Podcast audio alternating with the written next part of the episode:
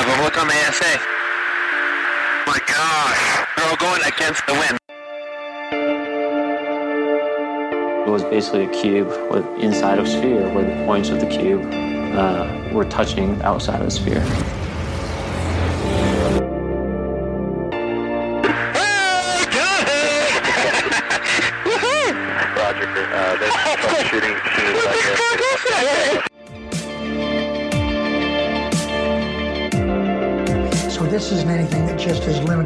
The United States. It's a worldwide phenomenon.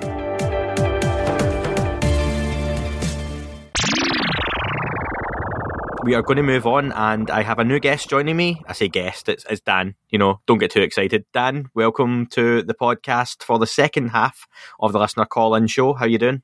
Uh, I'm I'm great. I'm uh, sorry I couldn't make it for the first half, but I'm excited to be here and hear what the uh, the callers have to say well, the listeners will be um, hearing this as a smooth, fluid motion just after a short ad break. Um, but of course, it's the next day. Now, what we've done is we are going to be listening to some of the voicemails left. We had some voice memos sent over from people who couldn't make the initial slots. I'm definitely going to do another one of these in the next week or two. Hopefully, Dan, we'll, we'll, we'll time it around Dan being able to, to join in as well. And we'll get some additional time slots sent out to. Obviously, we've got people from Australia, Canada, North America, South America all over Europe calling us too and looking for time slots. So it's just trying to find different times to accommodate everyone, and that myself and Dan are awake. So we'll we'll make sure we can get as many people in as we can. And if you're listening to this now and you haven't called in or looked for a slot in one of the first three sessions, especially if you're not on social media. Please email me. Yes, I'm talking to you who is thinking, should I or not? Yes, you should. So UFO UAP AM at gmail.com or jump on social media if you're not a big user of it. Do the Facebook page, Instagram, whatever, and just let me know that you're you're looking to to come on and have a shot in the next listener call in. Okay, it's a big week coming up with the TMZ stuff, Discovery Channel documentary, then down the line the JJ Abrams stuff. As we've been talking about, I think we're in for a pretty cool, interesting couple of weeks. I can't see it being quiet. So, what we've got is a couple of uh, voicemails, we're going to call them, to listen to, and myself and Dan will talk through them. The first one up is we have James, so we're going to play James's points now. Hey, Andy, how are you doing? It's James. I'm out in the Scottish countryside, sitting on a rock, uh, enjoying the view. Very green, very sunny. Very nice. Uh, doing a bit of CE5 work. I've been doing it for a whole 90 seconds, and so far I haven't seen a single UFO, which has been a massive disappointment so far. UAP Task Force report, very cool. Um, I was very happy to, to see it come up, and when it did come up, the very first word that I saw was preliminary. And it just made me so happy. Because this is this is the start of something, um, and it's going to keep going.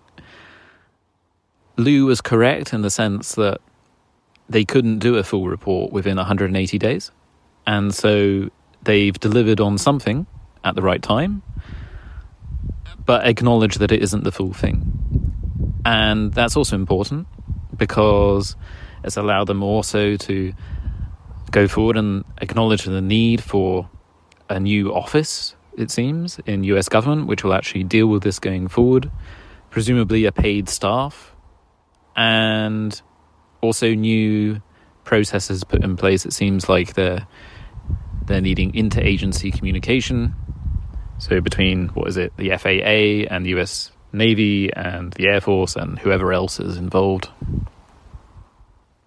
That's really important. That's all the stuff that you need. And I think what people don't get is that I've got experience with large organizations and it is difficult to make significant change where you've got large mammoth organizations, such as I think the US government.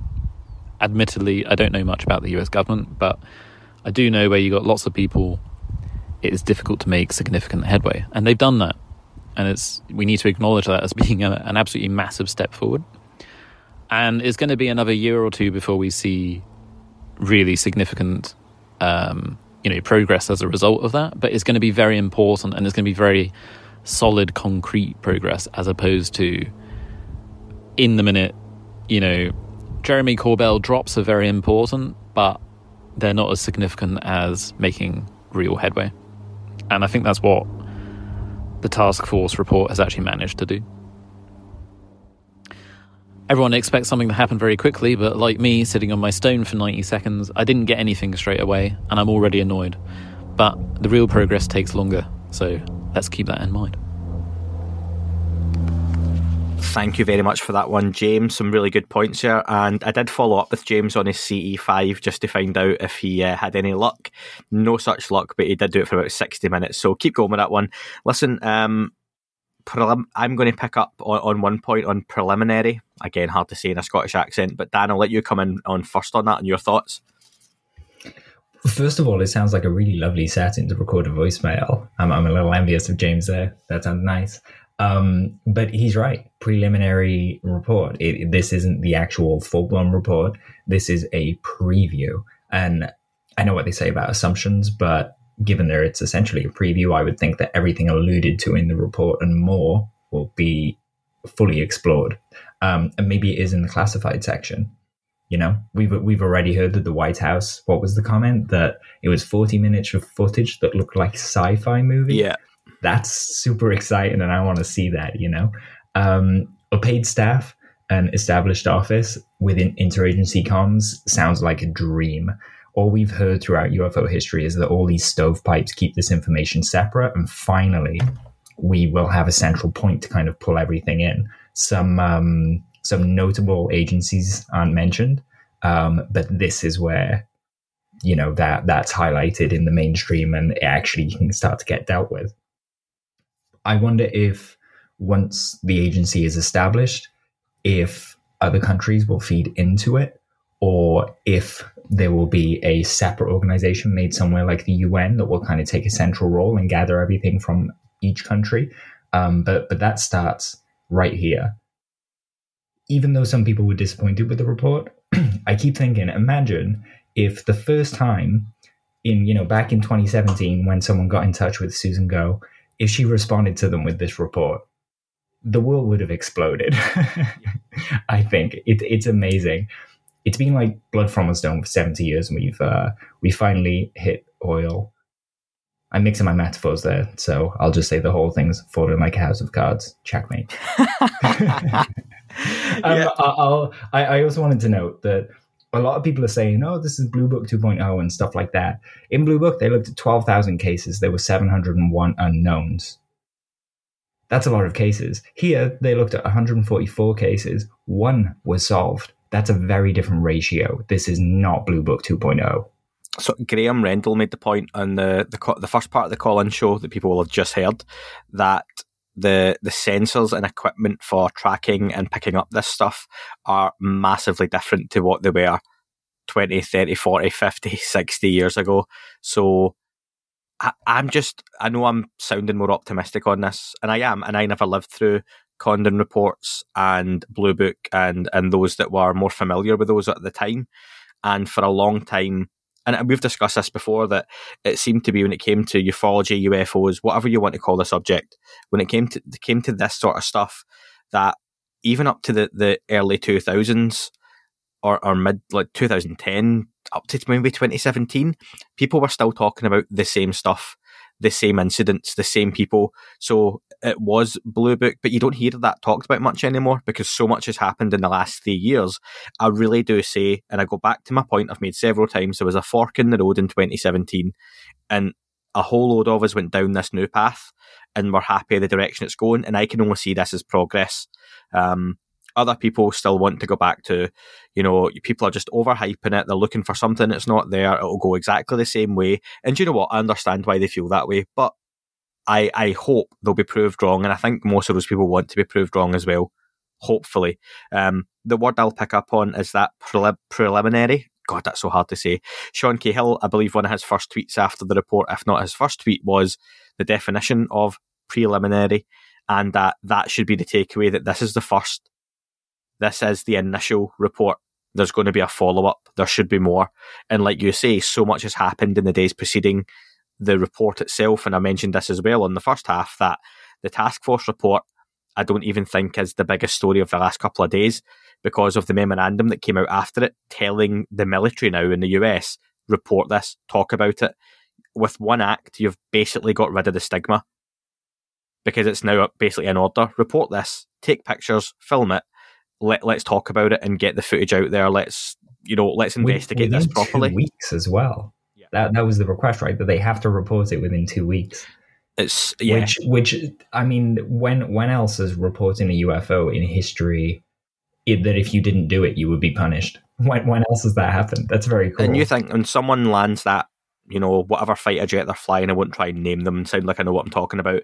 Or they're on the, the you know, they're on the, the deck of a Navy carrier, or they're on a submarine, or whatever they're doing. If they're on the shore and they see something, they must have had that internal struggle, even if they did want to do it previously or in the last couple of years of, "Ah, should I bring this up? Maybe it is just nothing, but you know, it definitely seems like something was there, but it's on this piece of equipment and this guy's seen it too. And, and, you know, she's seen it, but she's not wanting to talk about it and he doesn't want to talk about it.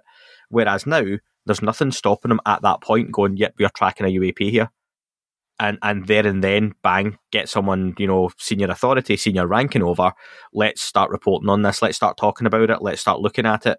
That's what we're going to be encouraging. That's a huge sea change in, right in itself. So for me, I think that's a, a big, big takeaway. And for those who may have been disappointed, I know some of the listeners we spoke to said initially they weren't sure, but as they've thought about it over a couple of days, they've certainly softened on it and realised that, you know what, I think there's a lot more more to the report. So yeah, that was a, a really good uh, shout. Any anything else on that one for you, Dan? just the uh, just to second your point there that more and more people are talking about it we're getting a lot of officials and senators coming out now and making comments um, and i think it was was it am i right in saying romney um, spoke about it and pretty much just said this isn't russia or china and it, i mean it's glorious isn't it I, i'm gonna i'll stop it there because i'm just gonna get excited It is. Um, next up, we have Tim, and we'll play Tim's voice message for you now. Hey, Andy. Hey, everybody. Tim down in London. Sorry I couldn't do this live with you, uh, but please accept this voice memo instead.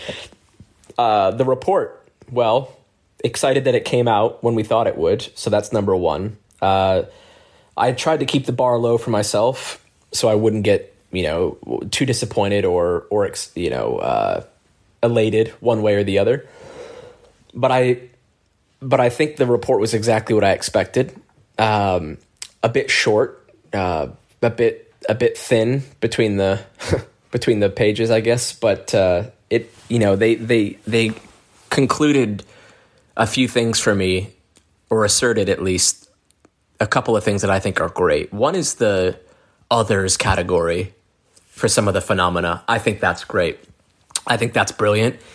If they hadn't put that in, it would just be, you know, regular uh, aircraft s- secret testing, maybe that, that they're not confirming, at least in the unclassified part of the report. And then things like birds and uh, Waitrose and Tesco's plastic bags blowing around, which is ridiculous. Um, may- maybe that does account for for some unusual stuff that people capture on their iPhones. Maybe military sensors. Maybe those do blow into sort of sensitive airspace and cause stuff to to trigger. I'm I'm not an expert in that, but that felt a little 1950s, 1960s kind of U.S. nothing to see here kind of thing. Um, but but fair point if that's actually happening. But saying it's other means it's not any of the the big things that we can tangibly identify or draw a box around. So that's exciting.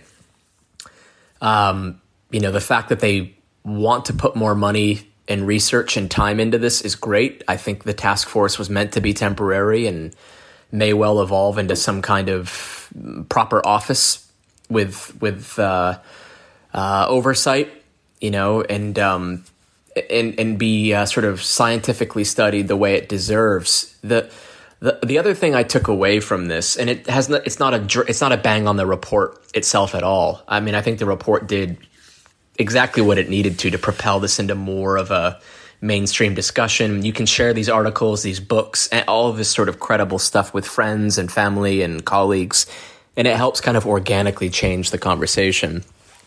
The issue, though, that that I take with that um, is that it all sounds like it's a big United States project and that they're covering something up and that this only happens in the US. We all know that is far from true. Uh, it's happening in South America, particularly in places like Brazil. The French constantly uh, put out reports. They put out one pretty recently, not not the Cometa report, but something similar. Uh, the Italians have loads of data, and, and here in the UK, there's there's quite a lot of sightings and and good data and information. So, uh, you know, th- this this wasn't meant to be a report that covered worldwide phenomena, but it is a worldwide phenomena, and that's important to bear in mind. Um, the U.S. are controlling the narrative here, which is something that bothers me a little bit. Um, and sounds funny with this accent, but it's true. I don't think, uh, you know, I don't think they have an embargo on this on this particular topic. Unless they do for some reason, then they need to express why that is and and how they uh, how they think they're in control of this. Because from from where I'm sitting, there's a lot of anomalous behavior that that terrifies our defense departments globally, uh, particularly the Chinese and in, the U.S., uh, both admitting they have programs to study this. So I don't think. I mean, I think we can pretty much draw a line through the. Uh, it's it, it's uh, you know it's human tech that that's quite advanced being being tested around. I don't I don't think we need to consider that the possibility anymore. Maybe for some, like they say in the report, my guess is some of that is being captured uh, accidentally by sensors and in cameras. Um, yeah, if you think of the SR seventy one sort of thing, people were. I, am pretty sure people were seeing that, uh, and then at one point they unveiled it to the world. Uh, but I think we all agree that's not what what's happening with some of the most extraordinary things here. Anyway, uh, love that the report came out. Love that it's creating conversation, uh, and love that um, you know it's it's got some legs now, and and I don't think we're going to put the genie back in the bottle anymore. So uh, everyone, keep looking up, uh, keep sharing information, and uh, yeah, bless you all. Thanks. Bye some excellent points from Tim in London there. Tim, good to hear from you again. Second time caller. Um, oh, voicemailer, first time called in the last time. Um, good to hear Tim was excited, Dan, uh, about the report dropping and dropping uh, on time. And let's be honest, that, that was the point. People wanted it early, but it did still come within the time scale it was requested, which is which is completely fair. Um, so first part for me, picking up on the the sensor issue side of things, and I get, and I, have mentioned this, the the balloons, seagulls, birds, misidentifications. He he mentions like you know supermarket bags. I get that. And again, that goes back to the terminology within the report has to acknowledge that there's a possibility that that's what it was we have to remember while they're acknowledging there's a lot of possibilities that it still might be that flock of seagulls, that you know cluster of pollution, that you know weather phenomena. They've got to acknowledge that because it's unidentified. They're also at the other end of the spectrum, acknowledging they don't know, and that's that's what we can really take from this. They're not saying that it probably is that other stuff. What they're saying is, and then again, if we tie in that whole scientific advances line that I've talked about, that's huge because what they're saying is it could be that. We don't think so, but you know, can't rule it out. However, there's other things they more than likely think this is, and 40 minutes of sci-fi probably shows that it's not the the plastic bags or the pigeons or you know the seagulls or whatever it is. Um, do you want to come in on that, Dan? Yeah, absolutely. So first of all, I want to say kudos to you and Graham because you both called the 25th as well. Uh, everyone like has seen my countdown, so they they know where I was counting down to. But um, but that was that was a little debate on Twitter that some people had in the in the past few months. So it, it was nice that you know we called it. Um, the different categories, I just wanted to go through them: airborne clutter, natural phenomena, U.S. tech programs, or foreign tech programs. Now the other category, which is aptly called other, um, I thought it was the perfect name because we keep referring to these people as the others. Tom DeLonge is referred to these these uh, as the others, and um, it's named others. You know what? What more do we want? So Dan, um, you you have picked up on as I've just shown you. I literally wrote down other dash the others. Ask Dan Tom DeLonge. So, and, and, on that, and I was talking about this on another podcast about Joe Murgia had put together Tom DeLonge's list of comments and quotes and things he said or tweeted in the last couple of years, and extensively the language that others" is used quite a lot throughout that. Is is it just a stretch? And maybe it's not because you've brought it up, but am I looking into it too much? That there's potential that they're softening up or preparing people for that language and the terminology of other, and we will move away from alien. And as much as people are now saying, what's UAP? They'll start to ask eventually, what do they mean by other or the others down the line? Yeah, I mean, that's exactly right. We, we've, when, whenever I talk to friends about this, uh, I've got one friend who always says UAP just means unidentified, and that's what they always fall back on. Um, and now we definitively have this category with a really fitting name, suspiciously fitting name, I'd say, um, that gives a really solid response to to that kind of observation.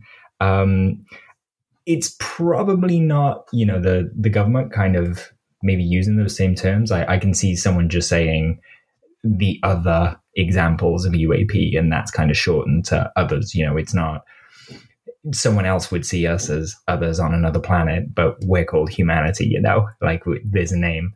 Um, I'm excited for us to get to that point to actually have a name for the others. But in the meantime, that other category is is perfect. I thought um, one of the things with the UAP report it did is it asked a lot of open questions, and anyone that's kind of worked in customer service and things like that and done presenting, you always are told to ask open questions, not closed questions, because they keep the conversation going. And that's what we have here. Yeah, that's an interesting point. Tell me more about that, Dan. So I'm just giving an example of a really good open question. That's all. Sorry. Sorry. And and you're you're a manager, so you'll know that really well too, right? I, I don't give away what my day job is, but you know. Fair enough.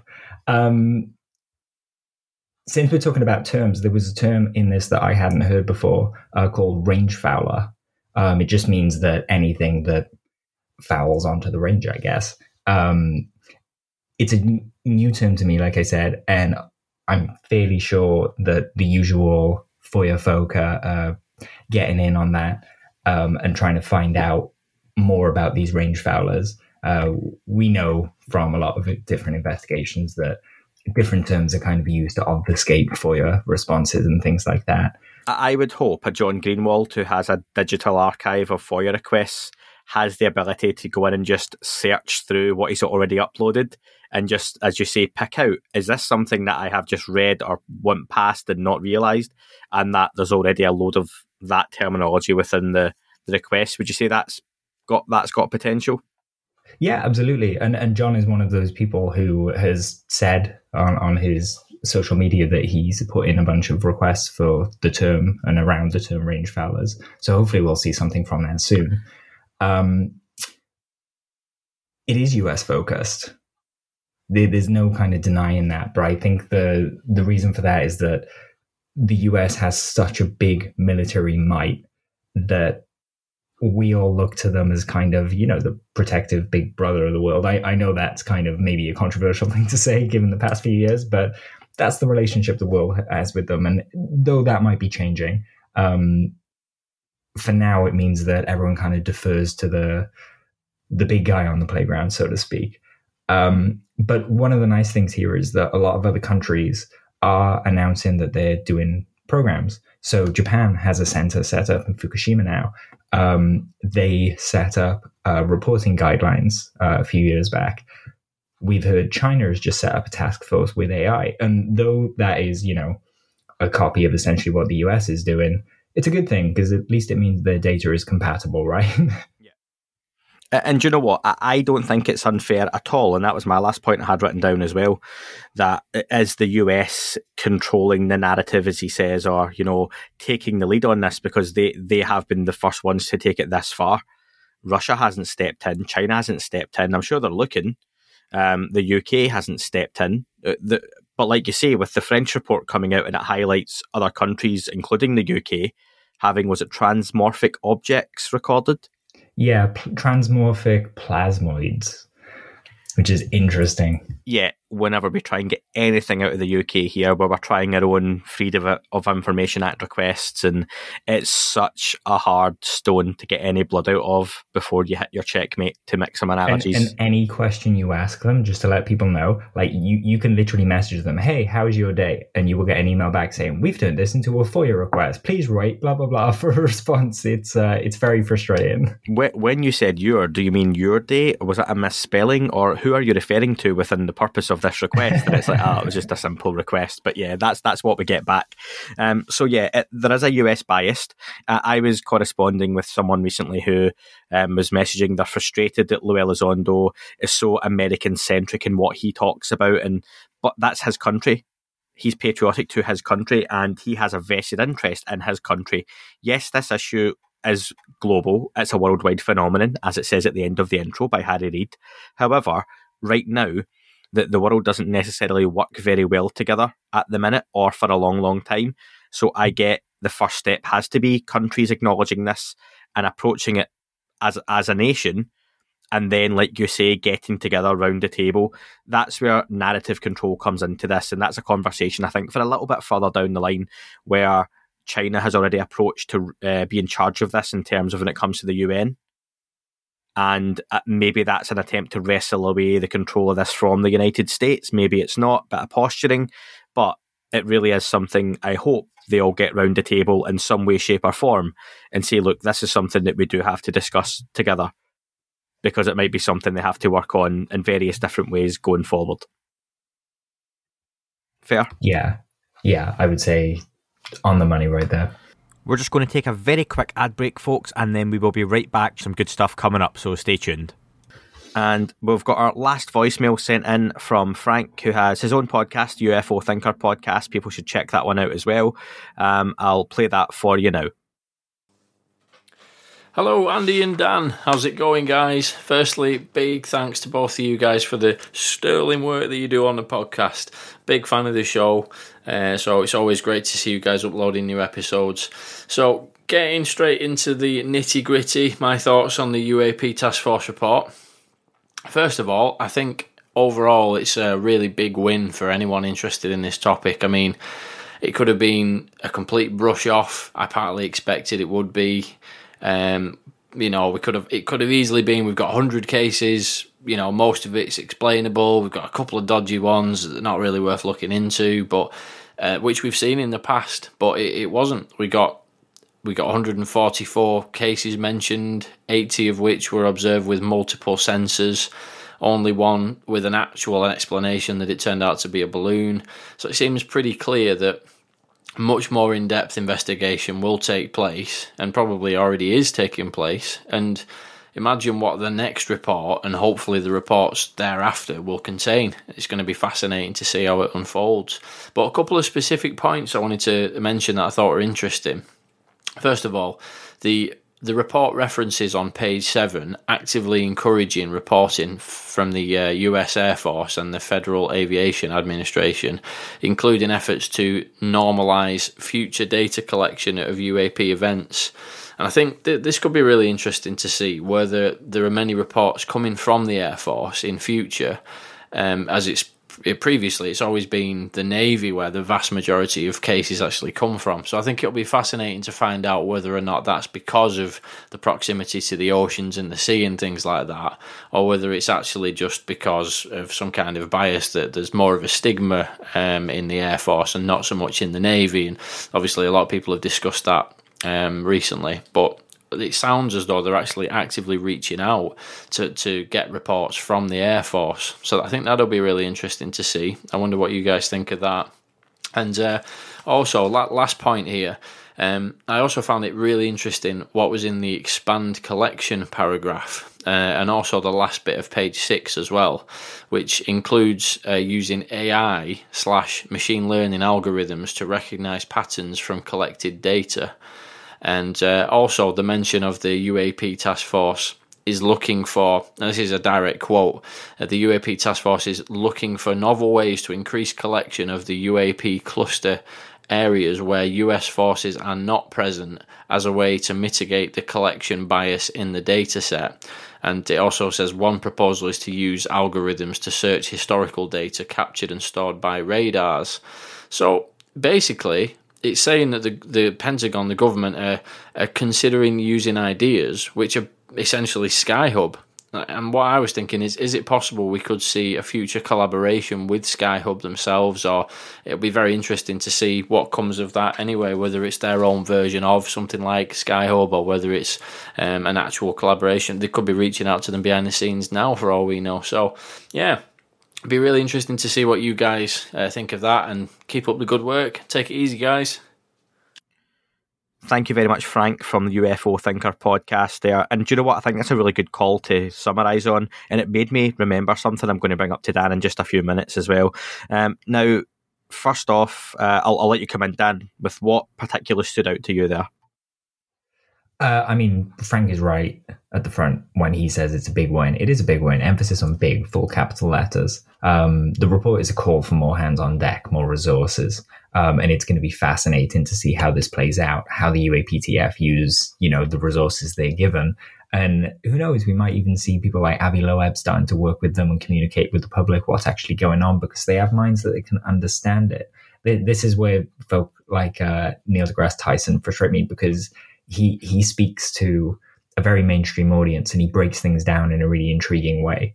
Um, and his mind could be an asset, but for some reason, I you know there's something personal going on there. Uh, maybe he was abducted when he was a child. I don't know, but uh, there's certainly something different. Um, the Air Force reports was very interesting um, because for decades and decades and decades now, people have thought the Air Force kind of headed up this conspiracy or at least began it and we've since heard that the Air Force are encountering, you know, they, they use the same training spaces. So they're going to be encountering the same things in the same areas. So you've got to wonder are they being negligent in their duty? And they have been negligent in their duties for years and years and years and years and years. Or do they know a lot more and they're not telling? In terms of the expanding the collection, folk might know that you know I, I put pinpoints on maps and I kind of try and build up essentially what would be a little database of my own, but it is goddamn impossible. You can't see the data in the right way, spinning the globe around. You can't kind of see a timeline progression of how the data kind of maps out and kind of draw conclusions other than, you know, it's near something. Um, so AI is definitely the right way to go. And I'd be curious to see what patterns uh, that picks up um, the military bias in the data set is a very good point as well, because the behavior of these objects could be different when they're not around military fleets. You know, when when they buy a military fleet, the most interesting thing about it to the others could be nuclear material, but that's just what interests them there. You know, um, maybe if we had sensors around, say, the Bledsoe's property, we'd start getting a different idea of how the others want to interact with uh, with people. So, first up for me, I want to bring up a point from it was from a little while ago. Um, I think you'll remember, Dan, when you talk about AI and data collection, Tom DeLonge mentioned again, this is in the TTSA peak days, that they were looking at potentially scanning through religious texts to see patterns. Is that something that you you recall? And I'm just wondering, did you ever hear any more about that? I get I'm, I'm going slightly away from the, the AI for because you, you covered that well, but that was just something that came to mind. Yeah, I, I remember Tom saying that, and he said it again recently um, that you, you can apply these uh, machine learning uh, AI to to those kind of problems. Um, different religious texts have different backgrounds around them, and I know it sounds crazy to be like, oh, they're imbued with numbers and things like that. But when you actually go into the religious text, it's absolutely true. Um, these things were constructed in certain kind of poetic ways with, you know, certain cadence and value structures to their sentences, and they have meaning to the people that study them deeply. So it's worth doing, I think. And again, I'd be really interested to see what they actually find with that what I found an interesting point as well was with more reporting coming from this, regardless of the, you know, if it's going to be the Navy, the Air Force, whatever it's going to be, do you think we're potentially going to see more leaks and more current leaks now? If, for example, Jeremy Corbell has sources or a source that he has, if they suddenly start getting wind of a lot more information, is that something that we could see? Do you think coming out more regularly and more more up to date? Absolutely, um, and something like that depends on the government response. I think we've spoken about this before, like who who Jeremy is releasing these things for, um, and we've kind of said that it's not really for the public. It's to keep the Pentagon honest because they don't really have a leash on Jeremy. He can, you know, vet and release whatever he wants if it's brought to him. Um, and I guess service members are probably fed up with this stuff getting buried. Um, the world is clearly interested in it because Jeremy's social media and things like that has just blown up over the past couple of Yeah. months. Um, and he's doing a bit of a service because he's he's constantly, you know, holding up a mirror to the Pentagon and saying, "Hey, look, this is what you could be talking about." Versus this is what you are talking about, that boilerplate statement that Susan Gough keeps sending out. But now we have a UAPTF report, and I, I feel like that that's a better ground because it actually gives a, a mechanism that maybe even Jeremy can feed into. If if the mechanism is broken so that you know that triangle footage didn't get to the UAPTF or something like that, then um, then it needs to be fixed. And the only way to do that is to work with people who who kind of live within those cracks, I guess. And Dan, to finish up, finally, what for you in this very early stage? We don't know how far away this might even be. What does an, another report look like? What does the next report look like? I would say a lot more specifics. Right now, we've been given an overview. You know, we, we have that number 144 cases, 143 genuine UAP. Um, but I would expect the next report to talk about those cases a little bit more and say, you know, hey, this is the kind of methodology we've actually applied to try and figure this case out. If you can think of it, it it's essentially like peer review, right? In the scientific process, they they will show what they've done, and then people will be able to respond to it. But it's an interesting conundrum because they might not be able to talk about all of their methods. So some kind of organization is going to have to be set up where you know scientists can be vetted and they can have access to the information and and keep maybe you know I hate to think it might happen but keep a lid on it until they actually have a, a thoughtful report to to present to the public. Awesome. It was a great call and a great call from everyone. Dan, I want to know do you think with the week we have coming up now, this is going to go out to premium access? So if you're on Patreon or if you are on Apple Podcast subscriptions, please consider signing up. With Apple Podcast subscriptions, there is a two week free trial that you have no commitment to. And then after that, it's only a couple of dollars, couple of pounds, whatever your local currency is as well, to get early access and ad free listening going forward. And it also supports the podcast as well. Same with Patreon. There's exclusive content, exclusive offers on there. Ad free and early access is the big ones, I think, for everyone. So it's really much appreciated. But if and when this drops, we might have already, and we will have had the TMZ stuff coming out. And then we've got the Discovery Channel series and the JJ Abrams. Are we going to see much new footage or content buried within these, do you think? Or is it going to be a repackaging of, of what we already know? I feel like the the J.J. Abrams one is going to be his way of telling the history. You know, it'll be respectful, it'll be big, it'll be beautiful. The TMZ documentary, on the other hand, we know they've told us there's going to be some new footage in there. What story they put around that and how that new footage sheds light on this issue is anyone's guess until it is. But they've said the word new. So, I mean, what? That's four days after the report. We're getting new footage from a source we haven't got new footage from before. Not just new, Um, new and unseen. New and unseen, yeah. So I'm I'm hoping this is a sign of things to come, and that the more this kind of stuff comes out, the more you know the White House and the official kind of start to understand the need to start being very very transparent with this stuff. Excellent. Dan, thanks for joining us. And again, retrospectively, thanks to Graham. In the next couple of weeks, we'll get another one of these recorded, folks. It's normally held over over a call with myself and Dan recorded. You can send in a voicemail or voice memo as well. Email UFO UAPAM at gmail.com. If you want to send one in just in for the next uh, podcast, that's fine. do it and we'll, we'll save it. But normally we'll we'll set up around a topic or something that's happened as well. So don't feel you have to wait. If you've got time to send something in, then please do it as well. But as always, thank you very much for listening. Keep looking up. You never know what you might see.